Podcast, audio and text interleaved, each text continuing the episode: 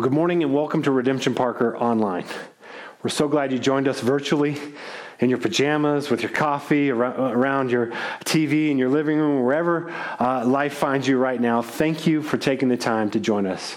We so look forward to the day where we get to gather once again as God's people face to face. But in the meantime, we're going to press into the moment God has for us. We're going to press in and, and, and, believe that God is doing a work in us and through us in this moment, maybe more than He has ever done in our lives before. And so, thank you for joining us. You know, I was thinking uh, about real estate this week, and uh, I was thinking about how in 2006, at the beginning of 2006, in the US and globally, uh, prices had reached an all time high. I mean, there was a fervency uh, to get invested in real estate. And so there was uh, kind of that was driving up the prices, and, and there was low interest rates and, and some deregulation, and, and quite frankly, some shady business practices by the banks that were just loaning out all this money. And it seemed like anybody could get a loan and invest. And it seemed like a, a sure deal. Like this is the way to make money. Well, the economy began to slow down in the second half of 2006, and the dominoes began to fall. People started to have a, a, difficult time paying off the investments and getting renters or, or paying off their own mortgage. And so defaults started to happen, and then they started to flood in. And that put pressure on the global economy, that put pressure on the stock market, which put pressure on businesses. And, and one thing led to number, another. All the dominoes fell. And by 2008, we were in a full on recession. People had lost jobs. Uh, banks were, were going under and being bailed out. I, I mean, it was bad. And it continued to get bad so that at the, uh, in 2012, the prices hit, hit, rock bottom. And I remember reading an article in the Wall Street Journal at that time uh, that said this could be an opportunity of a lifetime to invest in a house or real estate. And, at least in this point in history right now, that seemed to be true. That was, in fact, the bottom. But the problem was, and the problem for us is, that in that moment, no one knew. No one knew if 2012 was the bottom or 2013 or 2014. It was uh, an article that was right, but it was still speculation. As it turns out, as humans, we are terrible at predicting the future. We like to think and believe that we know what's going to happen tomorrow, but we don't. I mean, who knew a month ago today that this is where we'd be at today? A month ago, tomorrow was my 21st anniversary. Uh, we celebrated. We went out to a restaurant and sat down and ate. And it feels like a year ago with all the changes that we've been going through. But what if? What if you could go back in time? What if you could travel to 2006? What if you found a DeLorean and a flux capacitor and you got that baby up to 88 miles per hour and you're off? I realized I just made a cultural reference to a, a particular demographic. Our younger dem- demographic isn't going to get that one, but hey, you've got time at home. If it's appropriate for you and your family, watch those movies. That's free for you this morning. But what if you could go back? I mean, what would you say to yourself in 2006? What encouragement would you give? What advice? What insight? What warnings would you give to yourself? I mean, if we had a view of the future, we would, we would react appropriately, right? But what if you knew for sure? Like you don't have a time machine, but, but what if you knew for sure things were going to get bad? Not, and not just bad, very, very, very bad. What would you do? Well, I would guess you wouldn't be investing in real estate. I would guess you'd be investing in toilet paper and rice and beans and, and maybe guns. And um, after all, that, that's what we have been doing over the last month, right? I mean, not the guns part for me, but maybe for you. Now, if things looked bad, you would not be looking to make a long term investment, probably. Which makes Jeremiah 32 so peculiar. If you have your Bible, turn to Jeremiah 32. That's where we're going to be at today.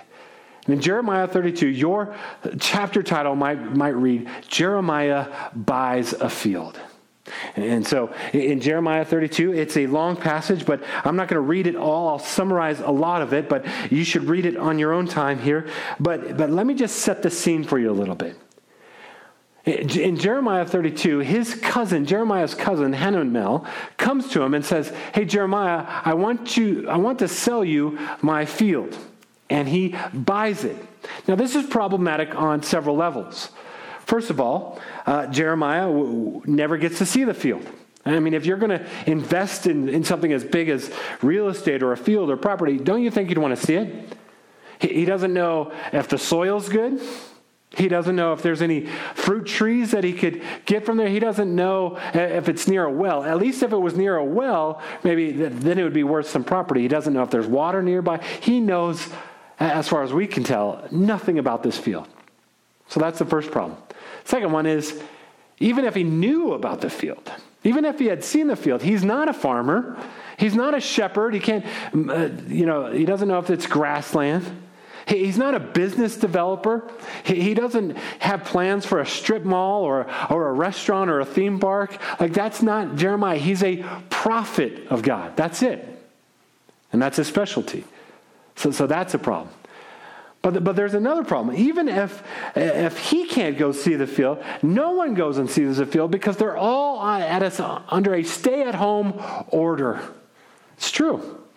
Uh, Jeremiah is in a stay at home order because he's in jail. He's actually in the uh, kind of a house arrest in the king uh, Zedekiah's courts.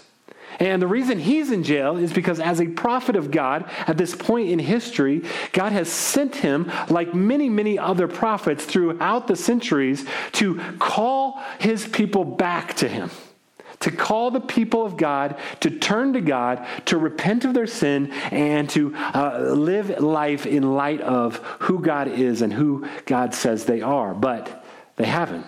In every conceivable way, they've turned their back on God for generation, for generation, for generation. And so, like other prophets, God sends Jeremiah to warn the people listen, if you don't turn back, destruction, wrath is coming on you. The, the, the, Babylonians are going to destroy us. And, and, he says it to all the people, and he says it to King Zedekiah, and Zedekiah wants nothing to do with it. And so he, uh, he arrests him and, and, puts him in the, the palace courts, and then he gets other prophets, false prophets, to surround him and say, tell him what he wants to hear. Oh, Zedekiah, don't worry about it. God's for us and not against us. Don't worry about it. Everything will be fine. Don't worry about it.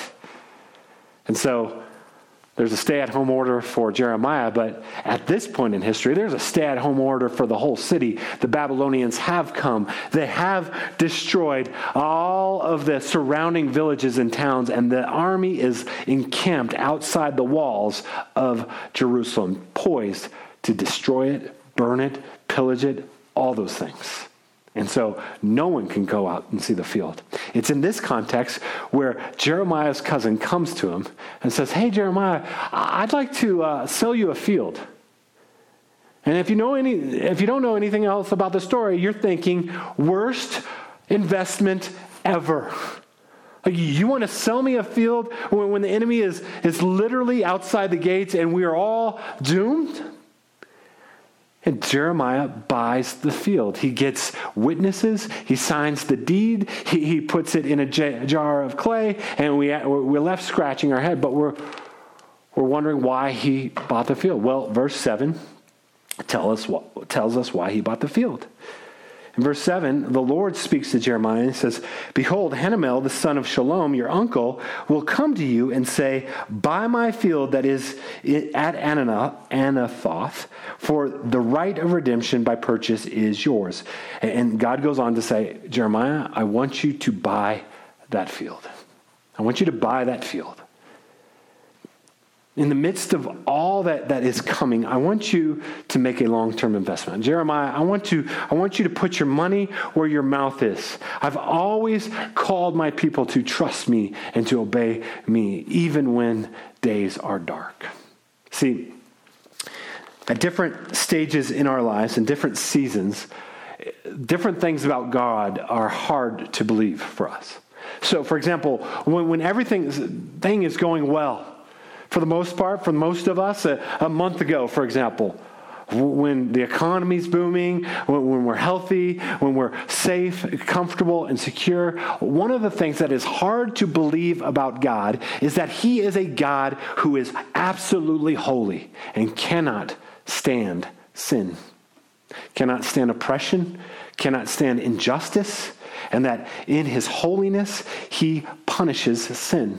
That's hard for us to believe when life seems to be going well. And even those areas of our lives that aren't necessarily lined up with God's will, it, it, doesn't seem to have any effect. And so we just think, well, God obviously doesn't care that much about it. And in, in our culture, we kind of just told each other, you know, the only sin that God really would care about is the sin of you not being true to yourself. So it's hard to believe in times that are good that God is holy and that He is just and that He cares about sin. But then there's other times when life brings pain and, and suffering and, and, brokenness and loss and, and all the things that, that, that we experience in this life. And usually we experience them uh, in our own season, but, but now globally, in a sense, we are experiencing this together. And the thing to, that's hard to believe about God in those moments is that God is for us. I think those are the break, the, the make or break moments in life. When everything has crumbled around you, when, when everything's been stripped from you, in that moment, it's going to either push you toward God or away from God. It's either going to make you say, Man, I've lost so much. And so, what little I have left, I've got to grip tightly on, and I cannot let go. I cannot let go of, of the few things that remain in my life. And I'm going to just, whatever it takes, hold tightly to those. That's, that's one reaction we could have. The other reaction is just to say to God, Lord, I, I don't know, I don't know what you're doing. And in fact, what, what, what I see you doing, I, I don't like, Lord. But I'm not going to walk by sight, I'm going to walk by faith. And I'm going to believe that you are good and you are for me and not against me. That is one of the most difficult truths to wrap our hearts and our minds around. And it's the truth that God wants for us. And he wants for you, and he wants for me, and, and throughout all generations, God is, is, is inviting us to trust him, to say, He is who he says he is, and he will do all that he promises he, he will do. So even when life crumbles around us, we walk buy faith. This is why he has Jeremiah by a field in the midst of calamity. And I believe God wants us to buy a field in this moment. Not, not in the moment when everything is, is about to get better and everything's, we're, we're all about to go back to school and work and restaurants and church. No, in this moment, God wants to prepare our hearts and to buy a field as, a, as an act of saying, God, I trust you. Now, I'm not talking about buying a literal field, but for you, that there is something in your life, there is some way of, uh, of just saying, right now, I'm going to order my life and order my priorities and, and reorder what I've been living for in such a way that it looks like I'm buying a field at the worst possible time. Craziness to the world, but I'm going to walk by faith and not by sight in this moment. This is what Jeremiah 32 is all about. So God calls Jeremiah to buy this field. Now, Jeremiah, after he does the whole thing and gets it all signed and does all the witnesses and gets the deeds, uh, he, he has a conversation with God. He prays. And that's where we'll pick it up in verse 16. It says, After I have given the deed of purchase to Baruch, the son of Neriah, I prayed to the Lord, saying, Ah, Lord God, it is you who have made the heavens and the earth by your great power and by your outstretched arm. Nothing is too hard for you. So, so Jeremiah is doing what we should all do in this moment. He is he, he remembers the truth. He's reminding himself of what's true about God and what he knows about God. He's like, God, I know you're omnipotent. I know you're omniscient. There's nothing too hard for you. And that's right. Jeremiah and you and I should regularly do that. But he goes on and, he remembers God's faithfulness. And in many ways throughout the, the Bible, both Old Testament and New Testament, he's reciting the, the things that God has done in history for him and for God's people. And so we see him reciting about how God brought, brought them up out of Egypt, and God provided the land, and God uh, brought them into a land flowing with milk and honey. So he's remembering God's faithfulness, but he's also recognizing the holiness of God. Look at verse 23. He, he begins to recount the ways that the people have sinned and how their sin, because God is holy, deserves God's righteous, justified wrath. Says how they rebelled. Look at verse 23. And they entered the land and took possession of it, but they did not obey your voice or walk in your law. They did nothing of all you commanded them to do. Therefore, you have made all this disaster come upon us. And so, Jeremiah is just acknowledging you are holy and what you do is right. So he recognizes God's holiness. And then uh, when he uh, concludes his, his prayer, he says this, verse 25 Yet you, O Lord God, have said to me, Buy the field for money and get witnesses, though the city is given into the hands of the Chaldeans. In your Bible, it probably ends with a period there, but it probably should end with a question mark. Do you hear it in, in his voice? It's like, Lord, I know you're all powerful. I know you've been faithful in the past. I know your holiness demands righteousness. But I'm confused. Why in the world would you have me buy this land now? And we've already said, God is doing in Jeremiah what he wants to do in us. He wants us to lift our eyes and have God's long view of history and eternity and live like God is all powerful, God is holy, and God is for us. And so God answers Jeremiah. And, and in his answer, he says a few things. He says, the, the word of the Lord came to me. Behold, I am the Lord, the God of all flesh. And he echoes Jeremiah's prayer Is anything too hard for me? Jeremiah had said, No. Therefore, thus says the Lord Behold, I am giving this city into the hands of the Chaldeans. And God does begin to recount the sins of his people and the wickedness of his people. After generation after generation, they would bow down to foreign gods. They would, they would uh, oppress the poor and they would uh, not give justice to the weak and the powerless. And, and in every way, God is saying, they have violated my law. But, but it gets really bad towards the end, verse 33. They have turned to me their back and not their face.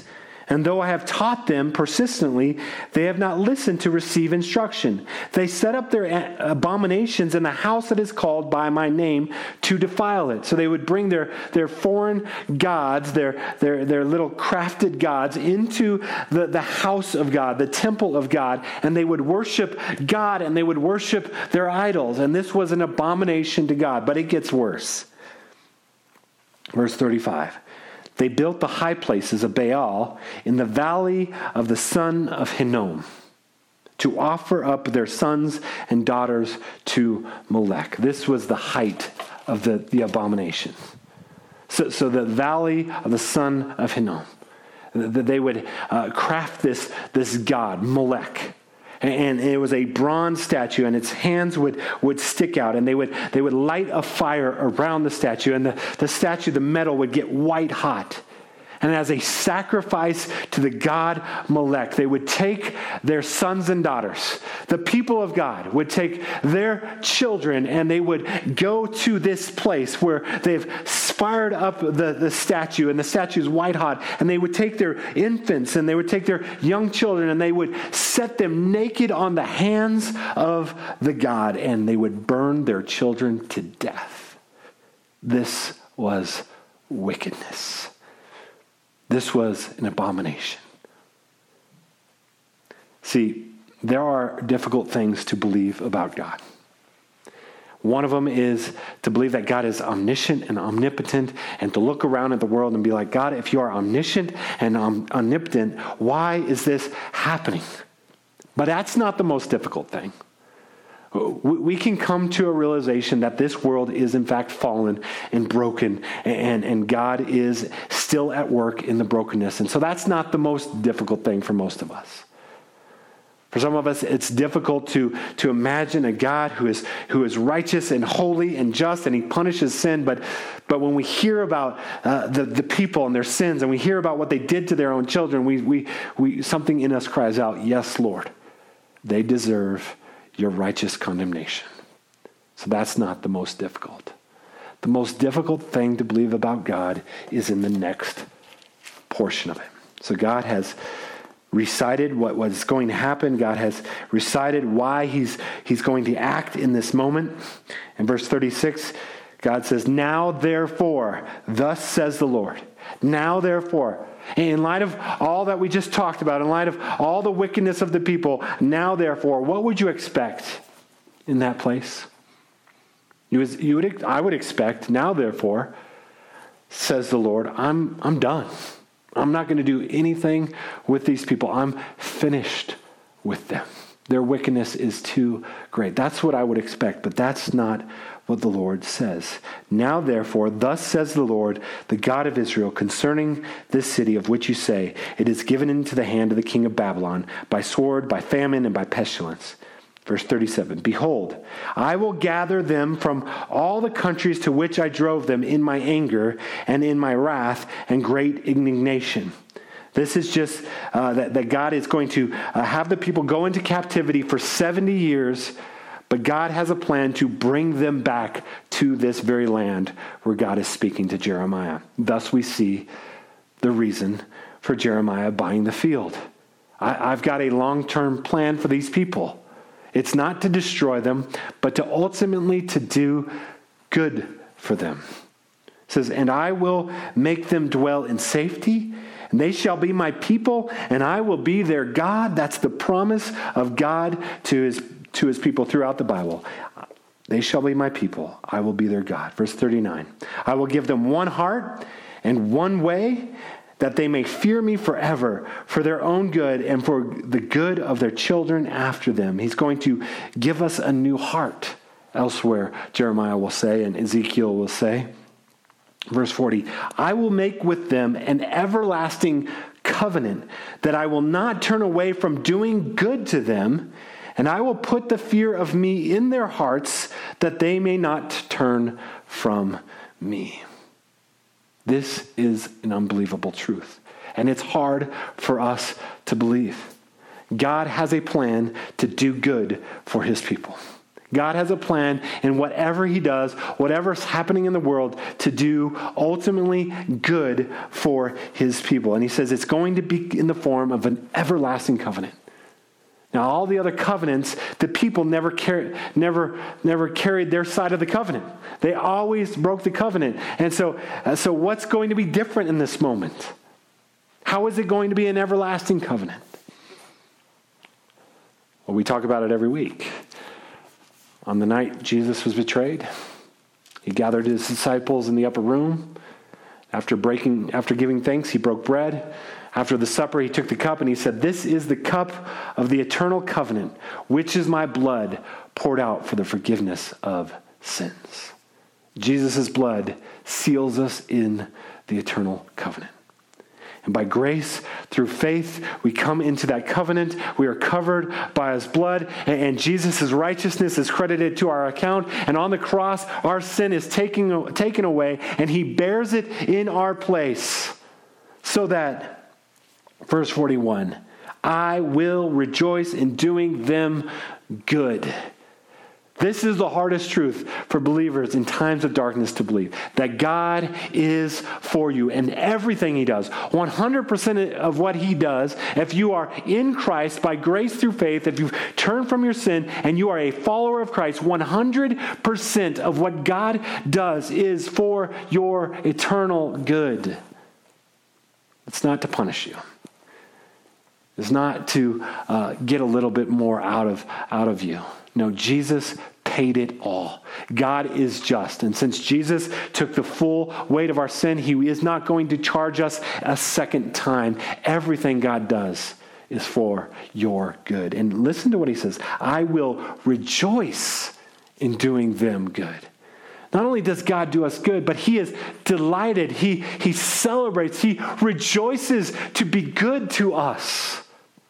That's the truth that God had for Jeremiah in the darkest of days. It's a truth hard for us to comprehend. It reminds me of Charles Spurgeon.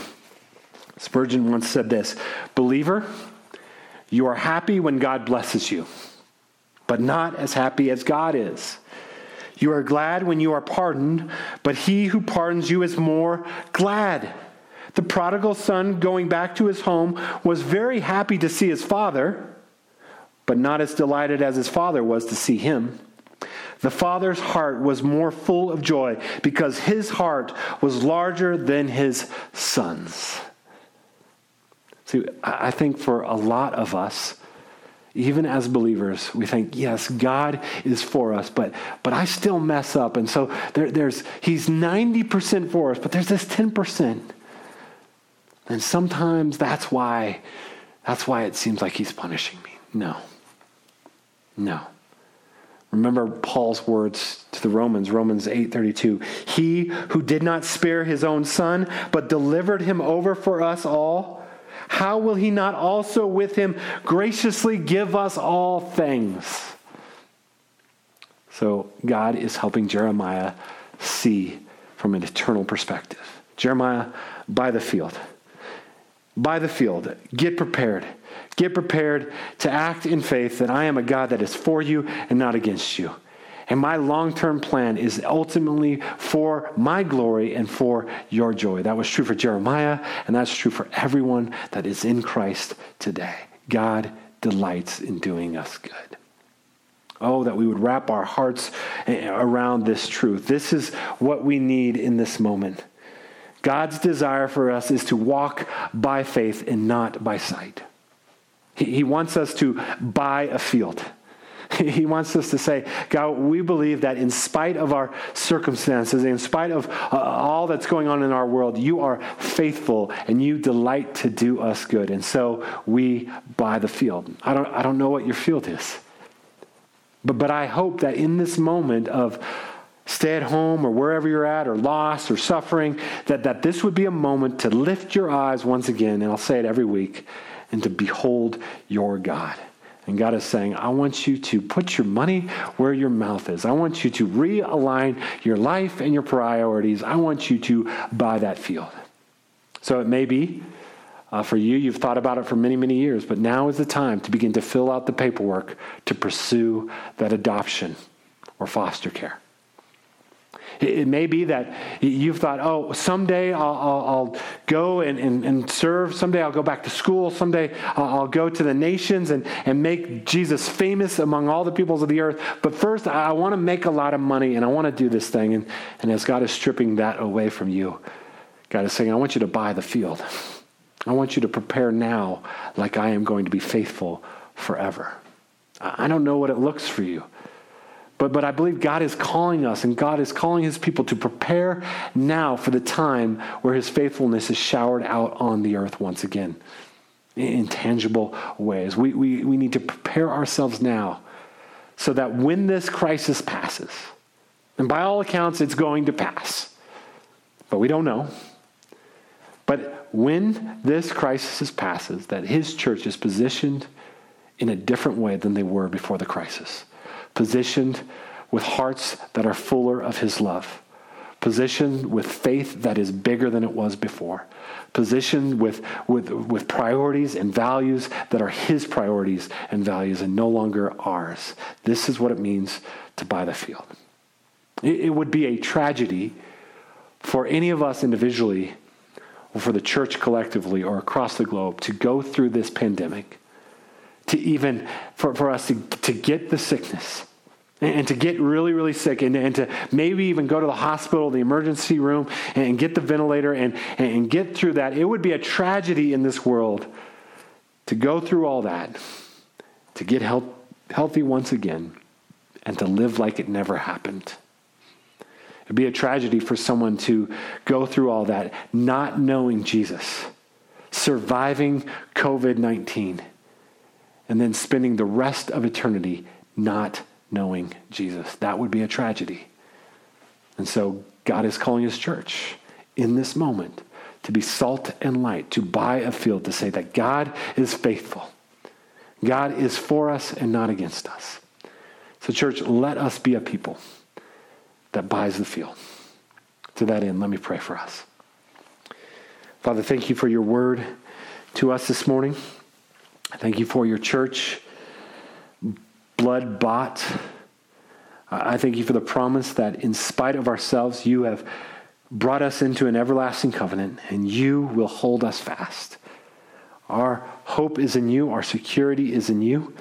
Lord, I pray that in these moments, whether it be weeks or months, or maybe even years that we go through this circumstance, Lord, our faith would grow, that we would believe the truth that what you're doing is for our good and for your glory. Be with us now this week in ways that we walk in faith with you. We ask in Jesus' name. Amen.